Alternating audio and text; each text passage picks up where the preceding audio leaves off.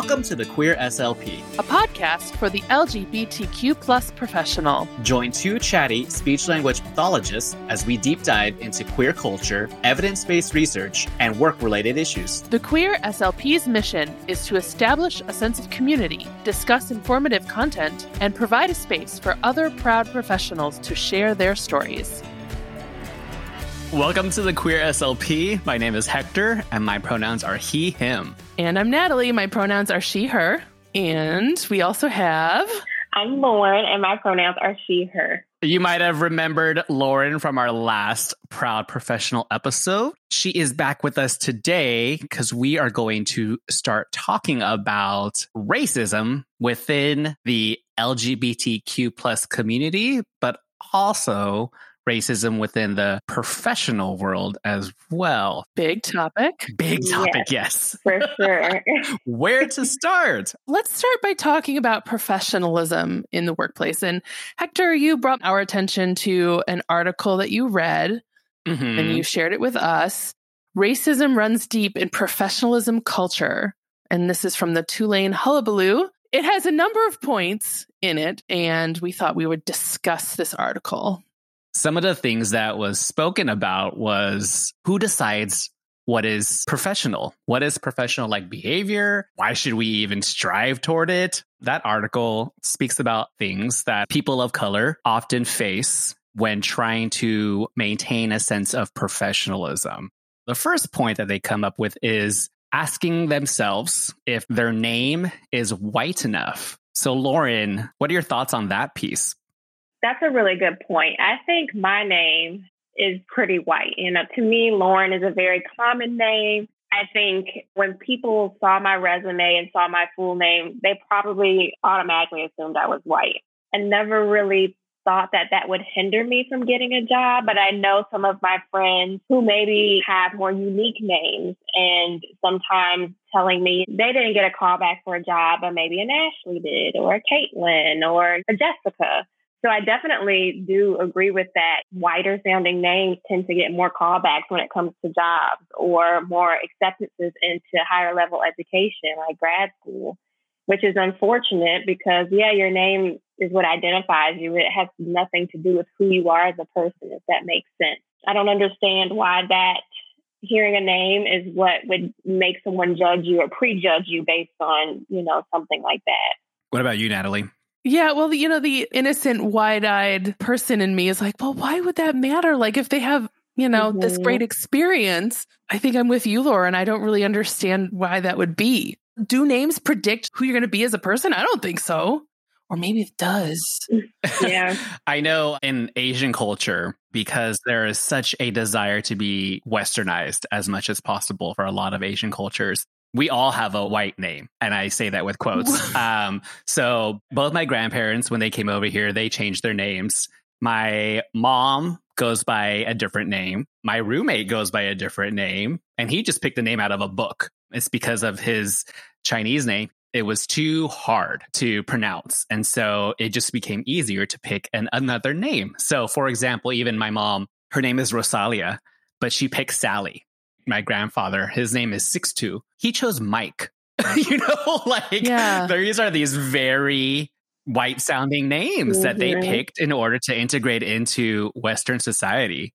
I would say it's a very common thing that happens at least across Asian cultures. Yeah, I used to have a neighbor. Actually, now that you bring that up, Hector, I had a neighbor who was from Pakistan. And when Andrea and I introduced ourselves to him, he gave us his name, but then he gave us another name and it was a, like a Western name. And we asked him, well, why do you give us two names? And he said, well, you know, Americans have a hard time pronouncing my actual name. So just call me Mac. And so we called him Mac. Right. Um, it's just accepted yeah. in like any sort of Asian culture or Middle Eastern culture, it sounds like, to kind of just it's easier to accept that without realizing how that is inherently racist. And it's just such a huge desire to integrate into western society. It still boggles my mind but yeah it's a very common thing. I don't know. It makes me think, you know, and this probably applies to a lot of things, but if you don't challenge white people to change, if you don't challenge white people to pronounce the name, it's not going to happen, right? Like we grow by challenging. Right. I'm coming from a place of like not judging other people. I'm just saying in order to grow, you have to reach that zone of proximal development. Right. Right. Yeah. Yeah. yeah. So I'm trying not to judge, but I'm also like, if every person that I meet from another country or has a difficult to pronounce name gives me a different name than what they were given, then I never learned to pronounce those names. I think that as speech pathologists, we know that if you practice a sound, it gets easier. Yeah. I just feel like you have to advocate for yourself. I know, I mean, if someone mispronounced my name, I would be like, hold up, wait, let me say it for you first so you can get it right this time and every time after. You know, don't let people tell you or make up a nickname for you. You know, if your name is Letitia, or I'm just going to call you T. Like, no, my name is Letitia. You know, letting people know, no, you're going to pronounce my name correctly because that's what I'm doing for you. Lauren, do you feel like, and correct me if I'm wrong, do you think that culturally appropriate names for the Black community are considered like inherently unprofessional? Yep, I do. Like, so again, for I can only speak for the Asian community, we're the first ones to be like, let's come up with a different name. Mhm. What is the experience for the Black community to your understanding, at least from your experience? Like, I know your name is Lauren, but, Yeah. but for others you may know, like, do they try to change their name at all, or are they more like advocating for themselves to say, no, my name is whatever it may be? Yeah, I think it's a mix. I know some of my friends just shorten it and just have like a nickname. I have a friend named Quanasia, and she just kind of goes by the nickname Nay, which I mean, it's fine. That's her decision. But I'm like, girl, tell these people to pronounce your name correctly, even if you have to break it down syllable by syllable. If that's what it takes, then do that because that's your name. It's how people identify you. And it's only right that people respect you by being able to say it correctly. And then I have other friends who do that exact thing. So I'll break it down for you. We, I'll model it for you, but you're going to respect me and who I am and my name. Honestly, I think it just has to do with ignorance. Names like Ashley, Kate, they're easy to say. They're a couple syllables, one syllable. Whereas, you know, something like Quanasia, it's longer. There are more sounds and it takes a little bit more time to think about how to pronounce it. I just think it's ignorance and laziness when it's just so simple, at least in my opinion, to just try and say the name correctly. It just seems so simple to me. Well, and I would hope that the effort would be appreciated. Like, just try, Mhm. you know? Definitely. I don't know about you guys, but I, especially when it comes to like students with difficult to pronounce names, I end up writing in IPA how to pronounce their name, like on their I chart, love Yeah. that. because I'm like, all right, their parents said it for me. So I'm just going to quickly write it down in IPA so that I can practice it. You know, I think that as speech pathologists, we kind of have that skill to use IPA, not Mhm. just to take data for our students, but also to try and learn how to pronounce difficult to pronounce names. Right. I've been on the receiving end for being stereotyped of what my ethnic background is just based off of what my name is. So a lot of people will one assume that I don't know my first name because my last name is Miguel. So when they ask for my last name, I'll say, "Oh, it's Miguel," and they're like, "Last name," and I'm like, "It's Miguel." You know, and so they one they uh, automatically assume I'm Hispanic. One they assume Miguel is my first name, and then even after multiple tries, they still get it wrong. And so, and they assume I speak Spanish as well.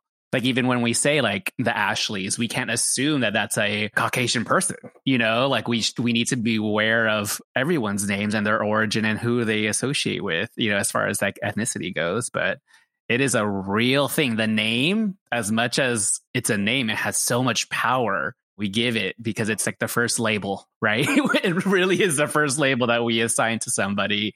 And from there, we kind of come up with like, a, oh, you're, you know, a Karen, you know, like we, we've already established what that is, right? And so there's negative associations with names. There's also positives with other names that are more socially acceptable. But, you know, it's all BS. But yeah, it's a thing. It's really a thing, especially in the professional world. We just need to keep trying, like keep trying to say the name. I think it's part of the work of like not making a snap judgment about somebody. The name is included in that. Mm-hmm. You can't really tell anything about a person by the name that they're given, but it's there. Yeah. Like, how, I don't know if I have an answer. I think an, I have I have an answer. I think answer? a really quick one Okay.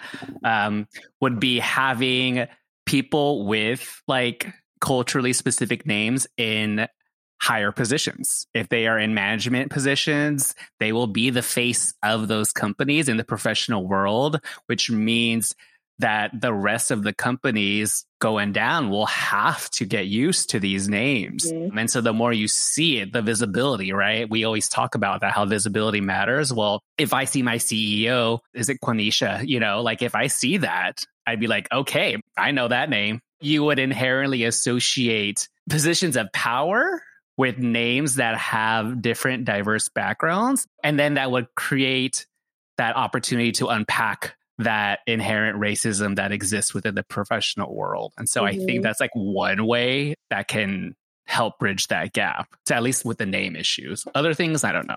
Yeah. Well, I mean, we talk a lot about putting people of color and people that basically aren't white and male and straight into positions of power, but I don't think that we've ever talked about it in this way, Hector. is sort of blowing my mind over here a little bit. That names, putting people with certain names in positions of power can also be very powerful. hmm Hadn't really even thought of that. Me neither. Wow. it's just like, wow, Hector, the wisdom. it just happened.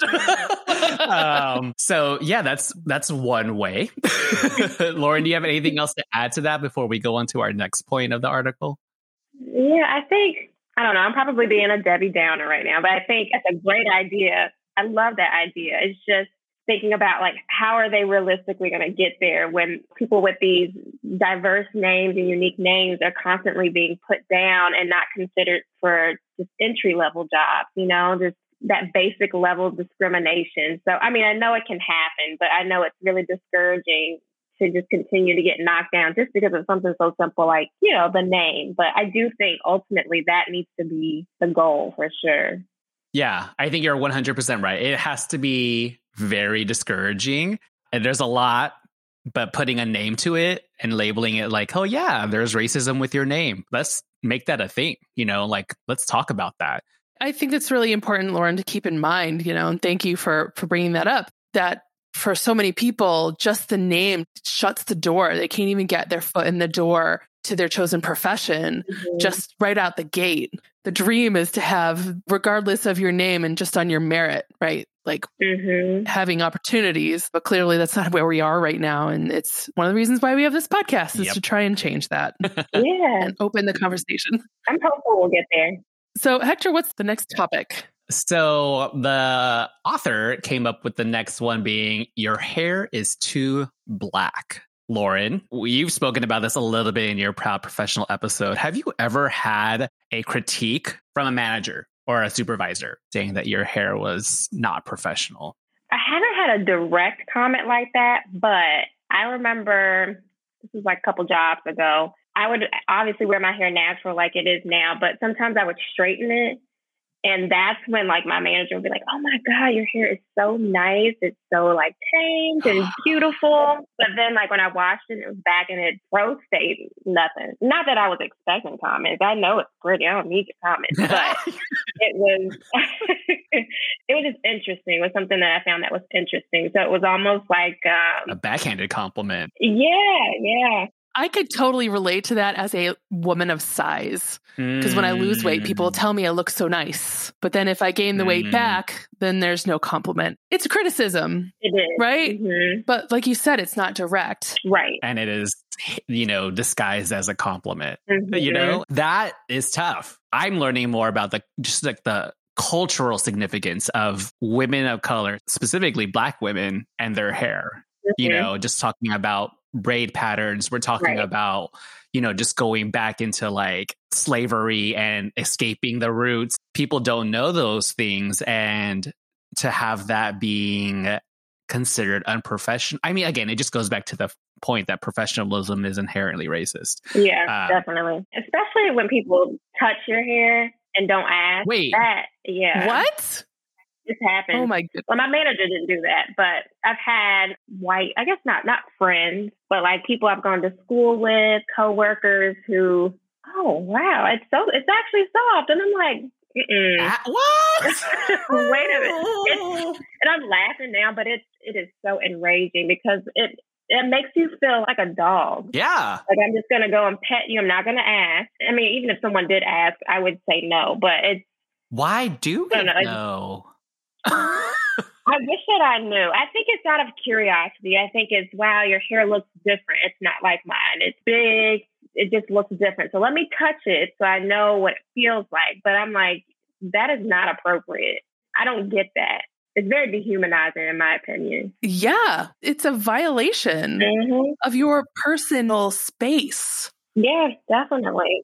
I have a friend whose son was almost not allowed to go to a school unless he cut his locks off hmm because that wasn't considered professional. And this was a boy going into high school.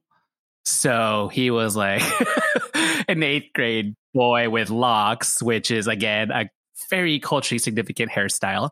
And then he was going to go to this private school and they were like, you need to cut your locks. hmm That happens so often. Right. My wife has locks, and I remember when hers started to mature, so they actually looked like locks instead of just twists. hmm Like the people at her job sometimes are like, "Oh, what'd you do to your hair? It looks different." I don't know. People just feel like they have to comment, they have to reach out and touch, and it's okay to ask questions like, "Wow, how how did you do that style?" I would appreciate just a question, but just to reach out and grab or to make these these obscene comments, I just I just wish I could understand it, but I can't. It's a another ongoing issue with professionalism and the idea Mhm. that you can't be professional with certain hairstyles. Right. I'm scratching my head. I am too. And I'm also think I'm probably making a lot of weird faces because I'm trying to wrap my brain around it. Um, I'm just like, um, what? Like it just it I just can't even imagine, you know, someone invading your personal space for any reason. Uh, so Yeah. It's crazy. Lauren, when you have your hair in its natural state, when it's beautiful, bouncy, and like a fro, and your hair is, quote, big, but I don't see people talking about like, and this is just a stereotype in my head, like Dolly Parton, for example. like Mhm. they will always say something about the bigger the hair, the closer to God. You know, like there was that saying. So, but I don't know if people would ever say a hairstyle like that is unprofessional. Right. Because I feel like that's associated with whiteness. Like that kind of big hair where it's, it's literally just big like tees with hairspray. It's still straight, even though like if it has curls in it. But like when we talk about like natural black hair, it's big, it's curly, it's thick. Honestly, I probably couldn't get a comb through my hair. It's just, it's different, I think, than what like just big hair. Like I said, like teased hair. I feel like that might be some of the difference. That type of big hair isn't associated with blackness, if that makes sense. Yeah. Yeah. There's going to be a lot of sighing in this episode, I feel. and I think that's a thing that I want to bring out to our listeners is that our goal is not necessarily to be Debbie Downers during this whole episode. It's to bring attention to these issues that, mm-hmm. Again, in our field, knowing how homogenous it is, people may not even realize that these are issues experienced by their peers that are people of color, you know? And so awareness is the first step. Just thinking about how we are occupying space, we need to be aware of how others, what they face as well. And so that's kind of what I'm hoping this episode can bring light to. So the next one is, oh, I can't understand what they're saying. So this one is talking about how individuals who speak their language with another coworker in like the break room or, or even in the not even out in the break room but in the professional setting that english is the only professional language that exists and if you don't there was a woman that quoted she said it's very disconcerting to have different languages spoken and she called it i call that a language hostile environment so none of us have heard that term before this is this is new vocab for me. yeah let's too. let's unpack that a little bit then. Language hostile environment. Um, I mean, who, So who clearly are we she being felt hostile to? Like, we're being hostile to the English language? she felt like she was threatened by that because Okay. she did not have access to it. Therefore, she was excluded. But it's really just xenophobia. Mhm. Um, so, what are your thoughts on that? I don't get that either because I feel like being bilingual, trilingual, such a gift. I don't understand how that would make someone feel threatened. It almost to me seems like a control thing. Like I'm supposed to be in control. I'm the supervisor. I'm the manager, whatever the role of that person was. But you're speaking this language and I don't understand. I feel like I'm losing control. So let's just stop this right now. Let's bring it all back to English. And that way I can be in control. I can understand what's going on. I just, I feel like it's a control thing. It's like an insecurity thing. But I mean, I just, it's Do you, just oh, go ahead. I was just going to ask, do you think it's also maybe a FOMO thing? Like maybe they're Oh. talking about something fun, you Mm-hmm. know, and I can't participate and that makes me angry.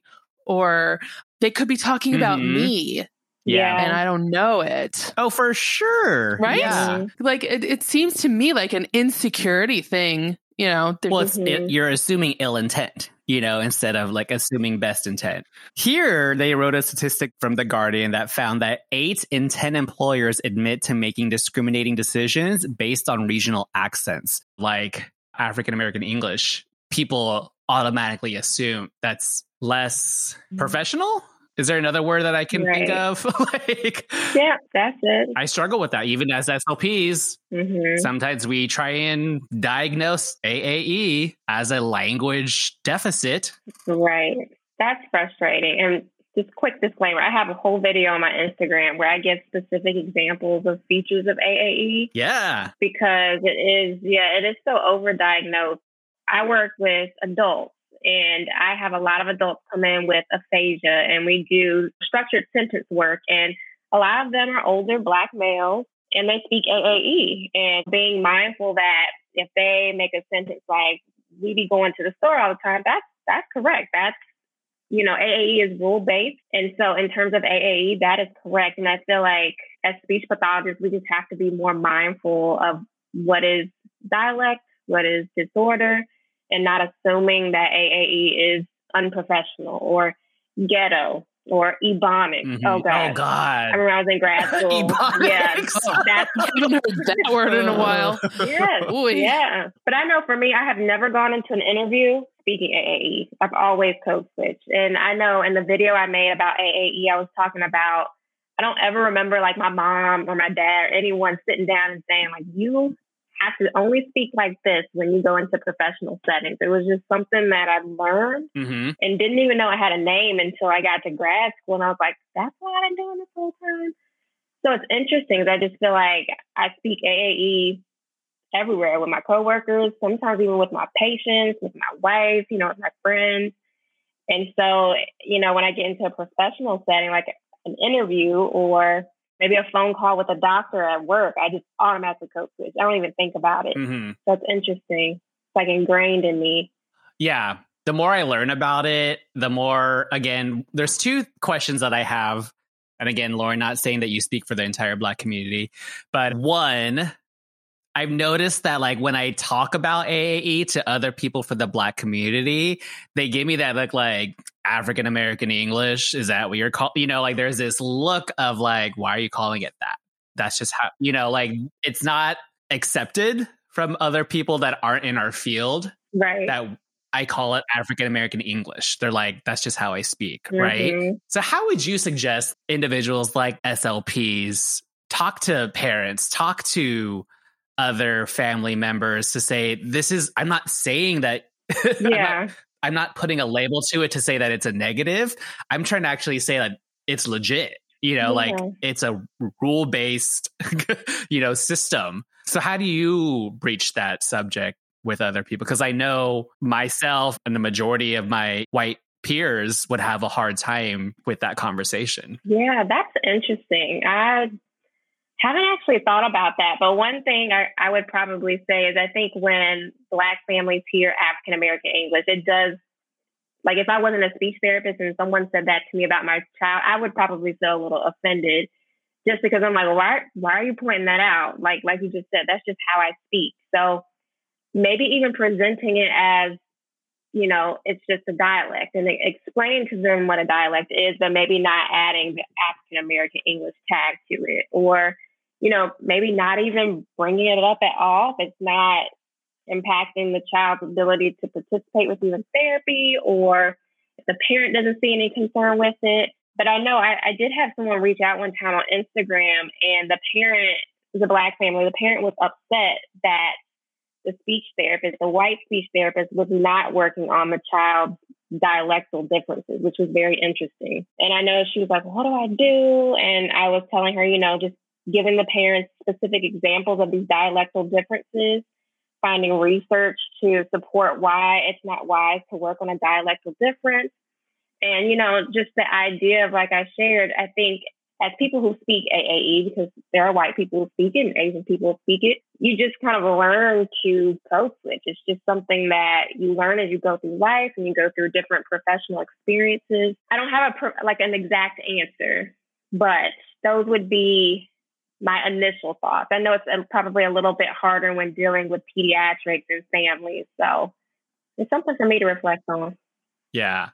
So we had another article that we brought up, which brings us to our next topic, which is racism within the LGBTQ plus community. One thing that this research that we found kind of brought up was that the unique intersectionality of multi marginalized groups and how they navigate the world. This is outside of professionalism. This is just in general. So, being a person of color and an LGBTQ member, the difficulties that exist within that.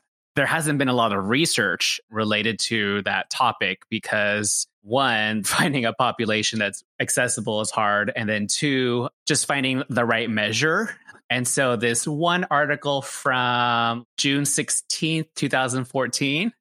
Wow. That was so long ago, y'all. Mm-hmm. But it was called Measuring Multiple Minority Stress, the LGBT People of Color Microaggression Scale. What they did was they actually created a scale that people were able to fill out, self report.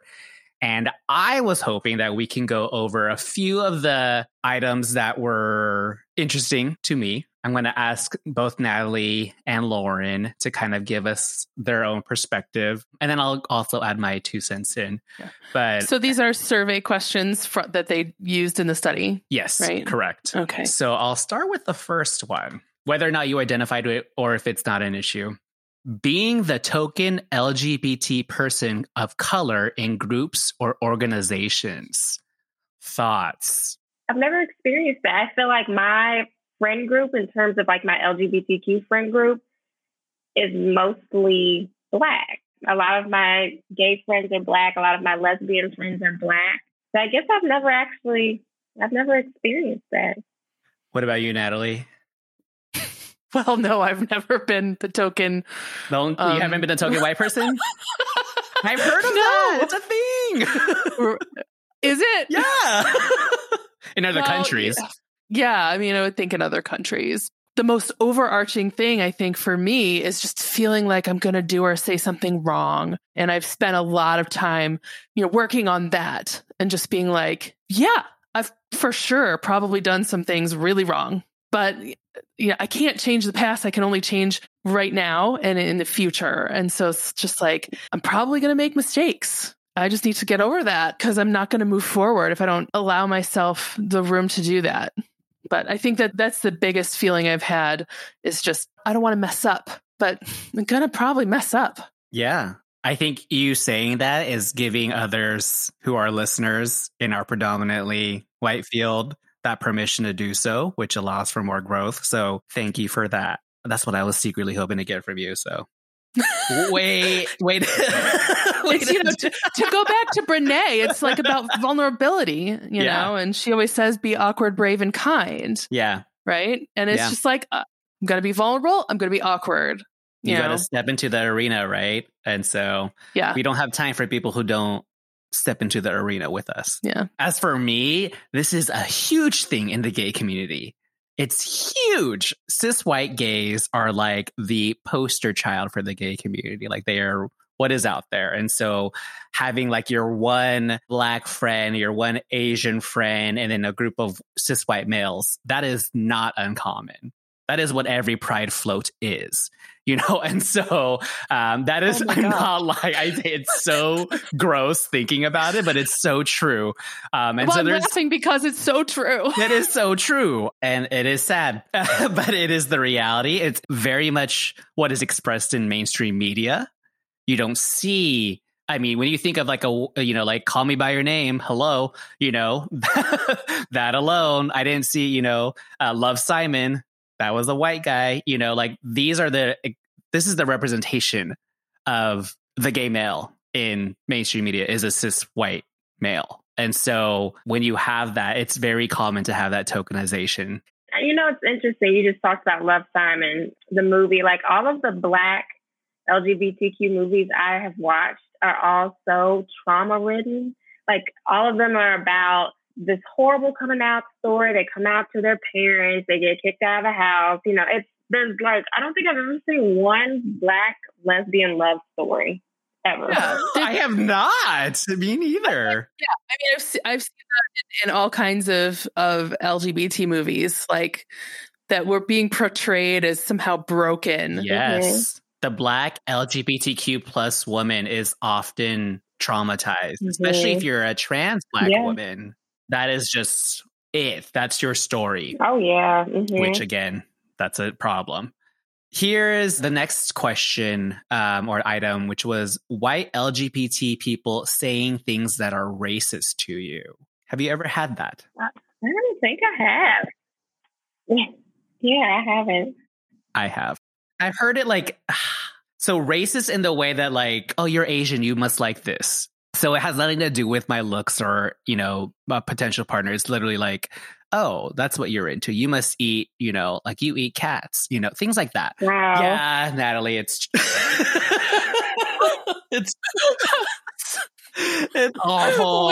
It's so bad. Oh, it's so terrible. Um, ah, that is those are the comments that have been said to do me. people actually say that. Yeah. Um, Like, and I don't know if that's oh. necessarily because I mean, like that just happened to come from another white LGBT person. I don't know if that's specific to the LGBT part, uh, you know, because I could see that coming from like a, a heterosexual white person as well. But just that extra layer of it just makes it even worse. the LGBT community is not invulnerable to the rest of the world. Like they're Right. we are just as vulnerable to biases that exist in in this country. hmm Being queer doesn't automatically make you not biased, right? Right. So yeah, I mean, the- it it may or may not have anything to do with them being queer. It could just you know being exposed to the world that we live in right now.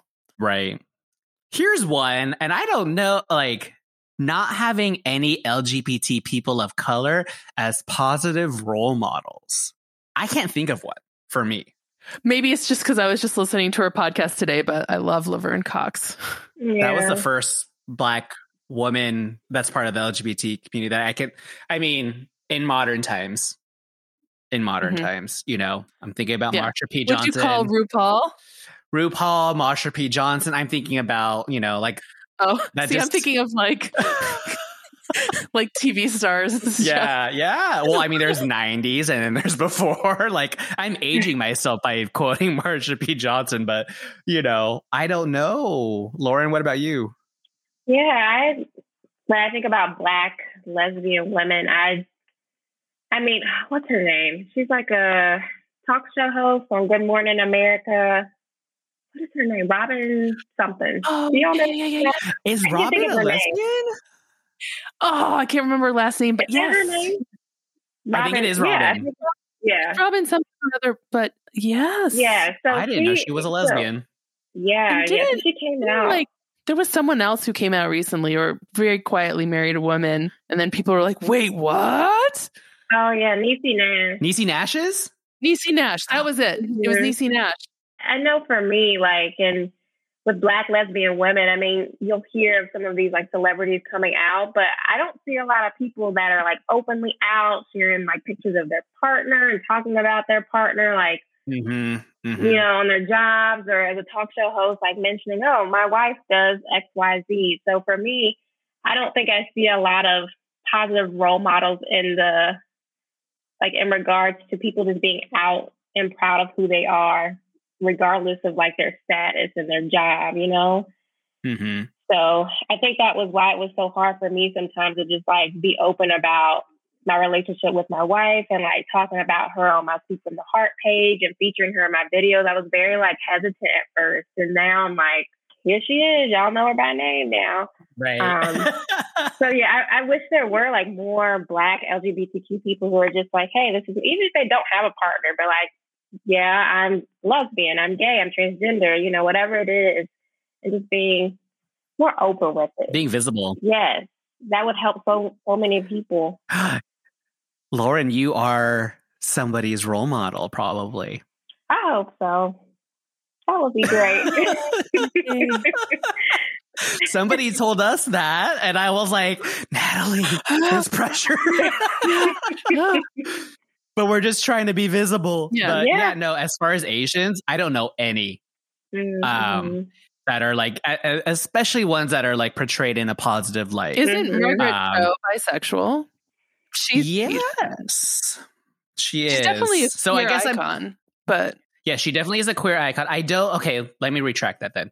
Any gay ma- like gay male. ma- cis males that I can think of Hmm. that I grew up thinking of as a. I mean, again, the first out person that I even remembered was Ellen, as far as celebrity Me goes. Me too.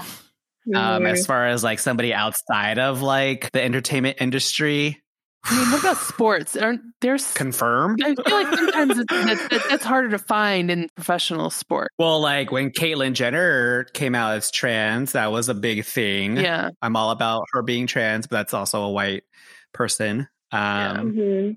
As far as people of color, I know um Brittney Griner, she's a WNBA. She's open. I think her her and her wife got married like a couple months ago. I follow her on Instagram, but she's very open about who she is and her relationship with her wife. It's it's beautiful.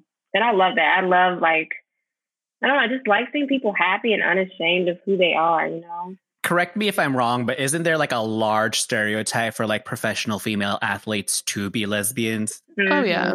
That's a whole nother thing to unpack as far as like clearly that's not the truth because that's just a very biased statement and that's probably rooted in chauvinism um, and misogyny. Um, but like a, a powerful woman must be a lesbian or butch or you know whatever.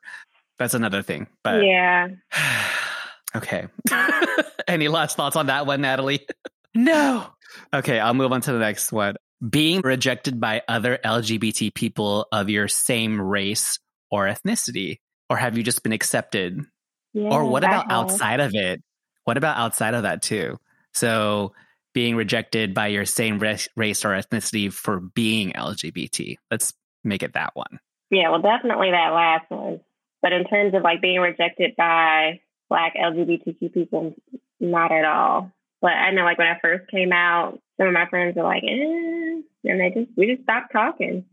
Um, and at the time, it bothered me. But again, like I talked about on the last podcast, just being unashamed and you know proud of who I was and who I still am. But I think that definitely does happen. It's true.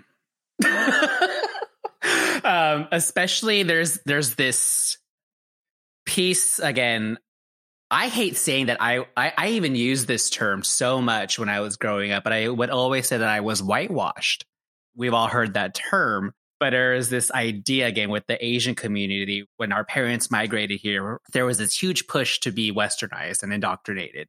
And so I didn't get taught our home language. Like it was like, no, you will speak English. There was no connection to that. So I did not grow like I went to a predominantly white Catholic school. My parents just like was like, here, you're gonna grow up there. So I was one of the only children of color in my whole school. And so growing up with that idea, like I felt like I use the term whitewash. I don't know how else to describe it, but I definitely wasn't really connected to my own personal culture growing up. And so there is that existence within, at least in the gay community, there, there are those that like really subscribe to their Western identities and don't really relate as much to their ethnicity. there is that piece of like unpacking that that I'm still working on myself. So I know that exists, at least for me. What about you, Natalie? Have you observed that? Have you experienced that? I don't think that I have experienced that kind of rejection from a racial standpoint, like from other white people, like rejecting me. I think that where I've gotten the most rejection is actually from people of eh, religious, certain religious backgrounds. So the area of the country that I'm now living in, that I grew up in, there's a very large evangelical Christian community out here. And where I've gotten the most rejection is from those friends who are part of that community. I'm not saying that every evangelical is like this, because absolutely not. But the friendships that I've lost over the years, particularly when I came out, were the friends who were evangelical Christians. And that's that's where I have had the most judgment. That's a big topic. That's a big topic. Faith in like, the LGBTQ community. yeah, I mean, like that's a whole other episode right there. Um, oh. Which will probably yeah. happen. So I mean, hopefully we'll cover all the things. Yeah. But yeah, no, I also same with that one. What about here? Being seen as a sex object by other LGBT people because of your race or ethnicity. I'll go last. But Lauren, have you ever been sexualized because you are a black lesbian? Yeah, I know sometimes I would ha- like there would be male friends or just male acquaintances that would joke around wanting to have a threesome with me and my wife. Like that was their main thing. They're like, "Oh, y'all are lesbians? Oh, let's let's have a threesome." And I'm like, "You must not understand the point of being a lesbian." right. So it's it's I think a lot of those types of comments um, yeah. Yeah. In terms that is a huge thing. Mm-hmm. They fetish. I I've heard of this, like lesbian couples being fetishized by cis heterosexual men. And I don't, I'm like, do you really think that you are that?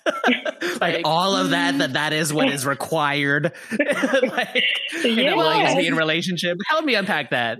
Both well, of you. I, I have an opinion about that. Yeah. About, do tell. I mean, so I, I mean, I think especially young men of maybe younger generations, and maybe, I don't know, maybe even older generations, I have no idea, have been taught about sex through porn, right? Oh, that's me. Yeah. Right? You learn about what sex is and what it's supposed to look like through porn. There's so much porn out there of threesomes, which is one man and two women, and the women are like all over each other. And it's just like when you're learning about sex through porn and you think that's how it's supposed to be, then you get this idea in your head that that's how it is. And when you're a young person, you don't necessarily have the, the ability to tease out the difference between reality and fantasy, right? Porn is a fantasy, it's not real. Mm-hmm. So that's my theory. I love that. Because I've heard that too, Lauren, mm-hmm. that like, you know, of straight men thinking like, oh, oh, lesbian's so hot. And it's like, yeah, get a dictionary. Right.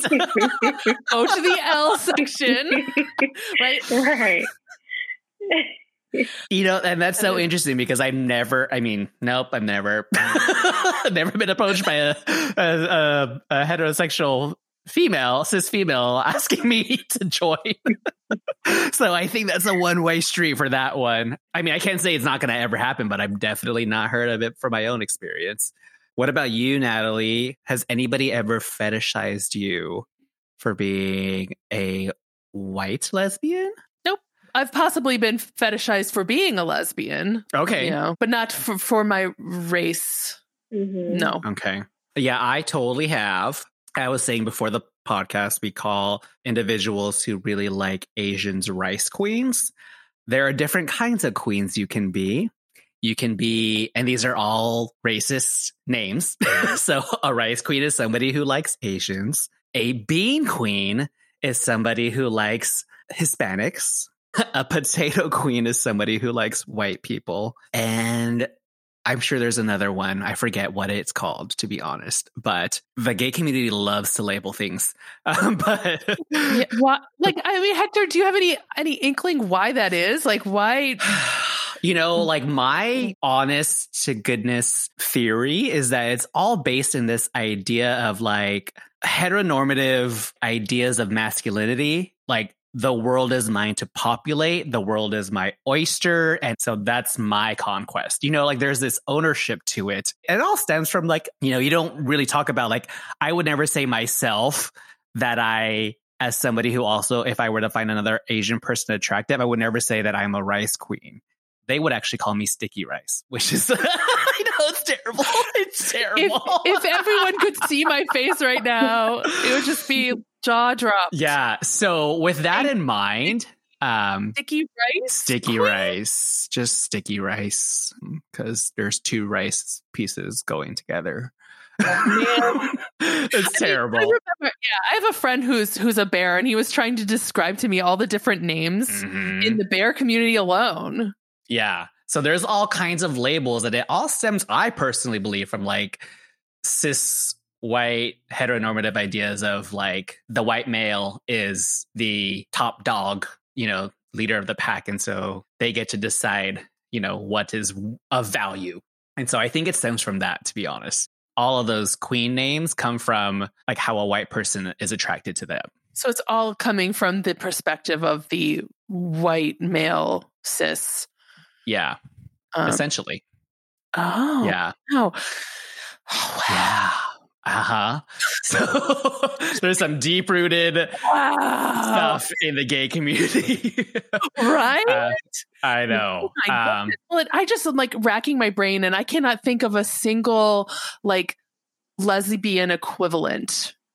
There's Butch and Femme, but not real. I mean, like to me, there's more of a description of Like- gender presentation. right, right. But Yeah. You know, it's like those kinds of racist names to give someone. I mean, Lauren, can you think of any? Yeah, I I can't wrap my head around like the racist names. That's yeah, but um, like I know in the in the Black LGBT community, there's all there's fem to describe like a more I guess feminine woman, presenting woman, but then there's stud, which I think is a little bit different. And I've heard that stud is like more of the black way of um, I guess dating like butch. So I know like people would probably look at my wife and say she's a stud. But to be honest, I don't think like any of my black LGBTQ friends, I've never heard them use the term butch. That was like new to me when I got to college.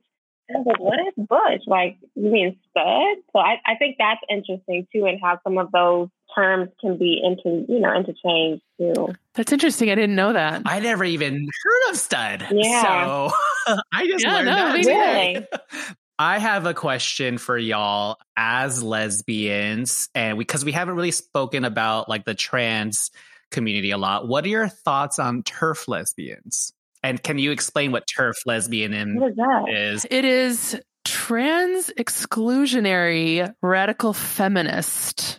The first time that I heard of this, so this was maybe 15 or 20 years ago, there used to be the Michigan Women's Music Festival in Michigan. I remember that they would let trans men in because they had been born female, but trans women were not born women, so therefore were not welcome. And that was the first time that I ever heard of this sort of thing. So a, a TERF is a feminist who views trans women as not women in their view. I disagree with that, but that is a TERF. And I think recently there's been this big thing with J.K. Rowling making some statements about trans women. Ruin Harry Potter. Yeah. Yeah. I was in a feminist bookstore a couple weeks ago and they were like they had this like little sale section and they had all their Harry Potter books there. they were like we're not carrying it anymore so we're just Oh. selling it for like 50 cents. we're not selling Harry Potter. Uh, you know, I was curious because when Elliot Page came out as non binary, I remember reading comments from other lesbians saying, oh, we lost another good one as a model of, you know, lesbianism in the in the mainstream media. And, uh, Natalie is Why? and so there was this huge, you know, conversation online. And I would love your perspective, both of you as lesbians. Do you feel like you're losing out? Because that's how some people feel, and they were labeled as TERF lesbians. I don't think I'm missing out. What do you think, Lauren? Nope. Okay. there's just some people who feel like there's a lack of lesbian representation. We're losing our butch women to transgenderism. Yeah. Uh, you know, I've heard that. I've heard that. And I call Yeah. BS on that. That's Okay. We'll also link this article because I think it's a good resource for everybody. There's so many more nuances to this questionnaire that I think anybody who was looking to see, you know, how they fit in or, you know, feel about some of these topics, it's a great way to start some conversations in your own communities.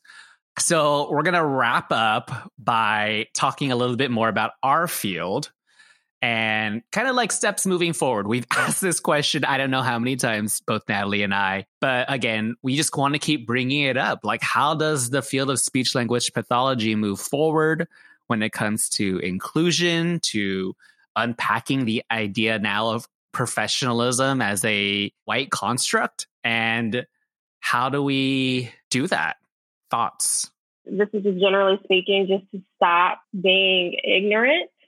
And maybe like if if you feel like you can't be culturally competent or culturally humble or being able to work with people who are completely different than you, you know, it takes some of that introspective work to figure out, you know, can I make these changes? Can I have uncomfortable conversations with colleagues or, you know, other students in my cohort about race and equality and, you know, diversity? And, you know, if you're not able to, that's something to think about as well. I think people have this dream of pursuing speech pathology, which is great, but it's more than just teaching people how to talk. It's working with all different types of people. It's working, whether it's a patient or a coworker or a supervisor. So it's being able to do the work outside of the actual work of being a speech pathologist. It, it just seems so simple to me. I, I just, I wish I had a more concrete answer. I love that. I love that, like, you're putting the onus on the pathologist. Shape up or ship out. Like, if Mhm. you can't get it together, this might not be the job for you. And I love that you're Yep. fi- like, it's not off. We tiptoe around that. You Mhm. know, like if we're in grad school, for example, and you're a book smart clinician who knows everything about aphasia, but can't work with people as a clinician, you're not going to cut it. You know, you would Right. not pass. so, Exactly. as a practicing clinician, if you can't be culturally competent and you actually have a license to practice, maybe you need to think about that on a deeper level. I'm not saying that that's mm. what people are, you know, like I'm not judging anyone specifically by any means, but I think you know putting some accountability on our on clinicians to own it is Yeah. a good step i would say Well, I mean, and I, I think we talk a lot about, you know, recruiting more people into the profession, you know, people of color or people of multiple languages or, you know, you name it, just trying to recruit more people of different backgrounds and make it just less white and female around in this profession. But what I hear you both saying is that in addition to those kinds of actions, we all need to do the internal work of combating our own biases. We all grew up in this kind of culture.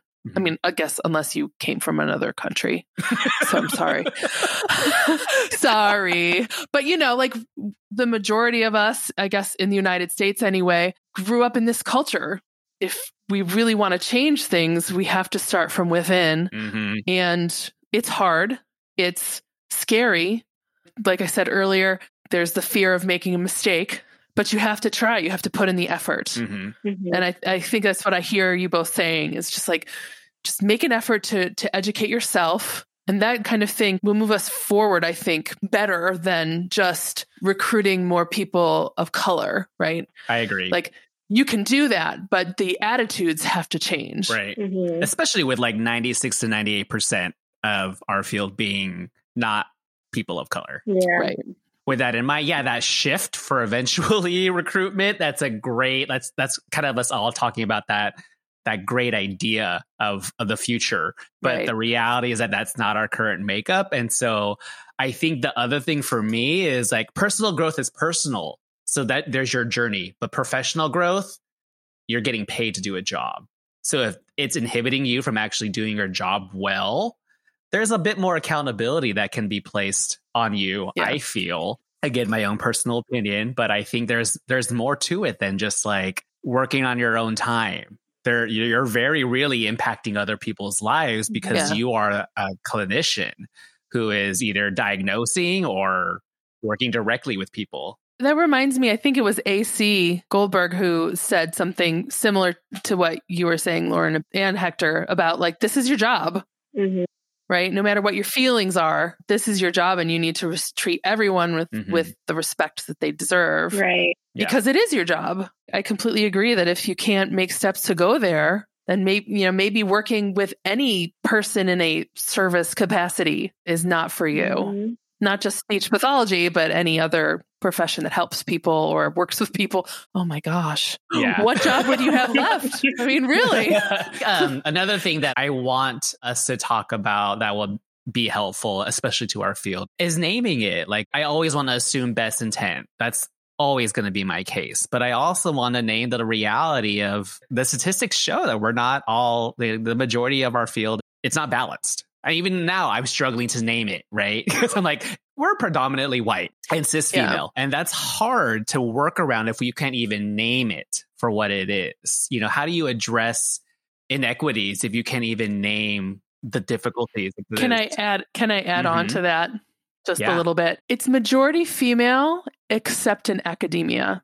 Right. That's a whole other issue across the board. Yeah. Academia, not even specific to speech language pathology. But Yeah. But I'm just I'm just I'm adding that Yeah. in there that if you look at academia, it is not majority Yes. female. Huh. Academia in general is such a pomp. The word pompous comes to mind. But this is where we learn about our field.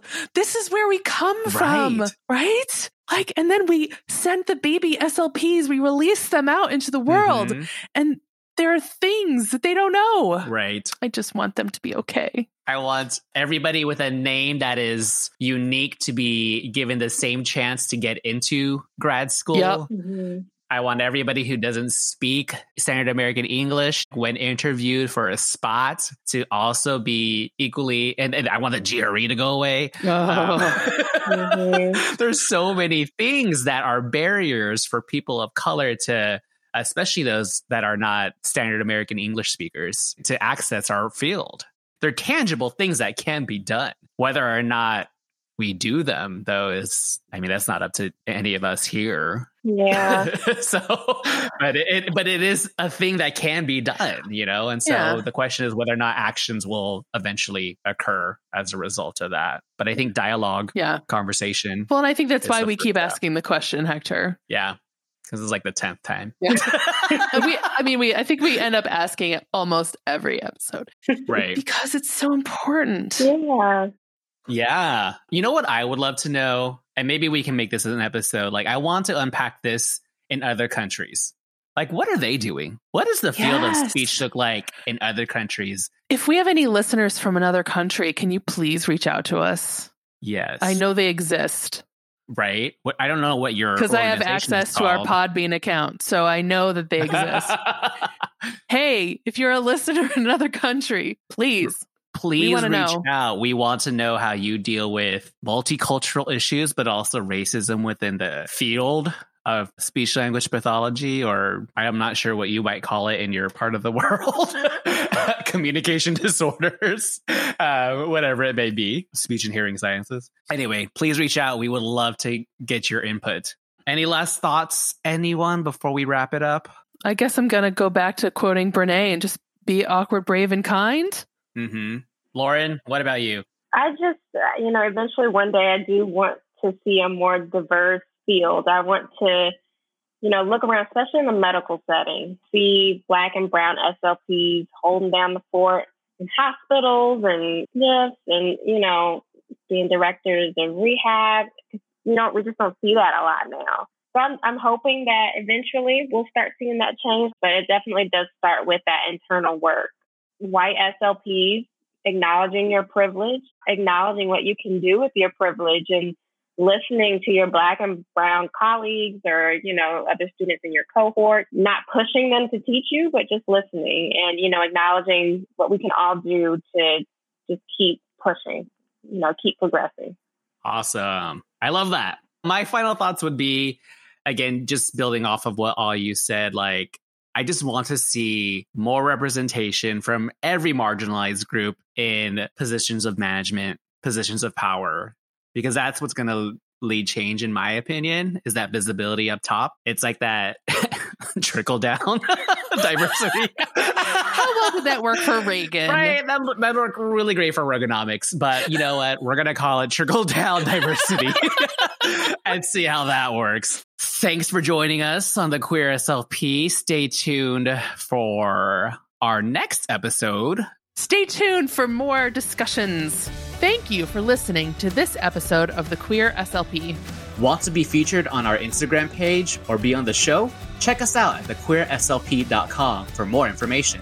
You can also find us on Facebook and Instagram at the Queer SLP. If you enjoyed listening, be sure to like and subscribe to our podcast and share it with your friends, family, and colleagues. Bye. Bye.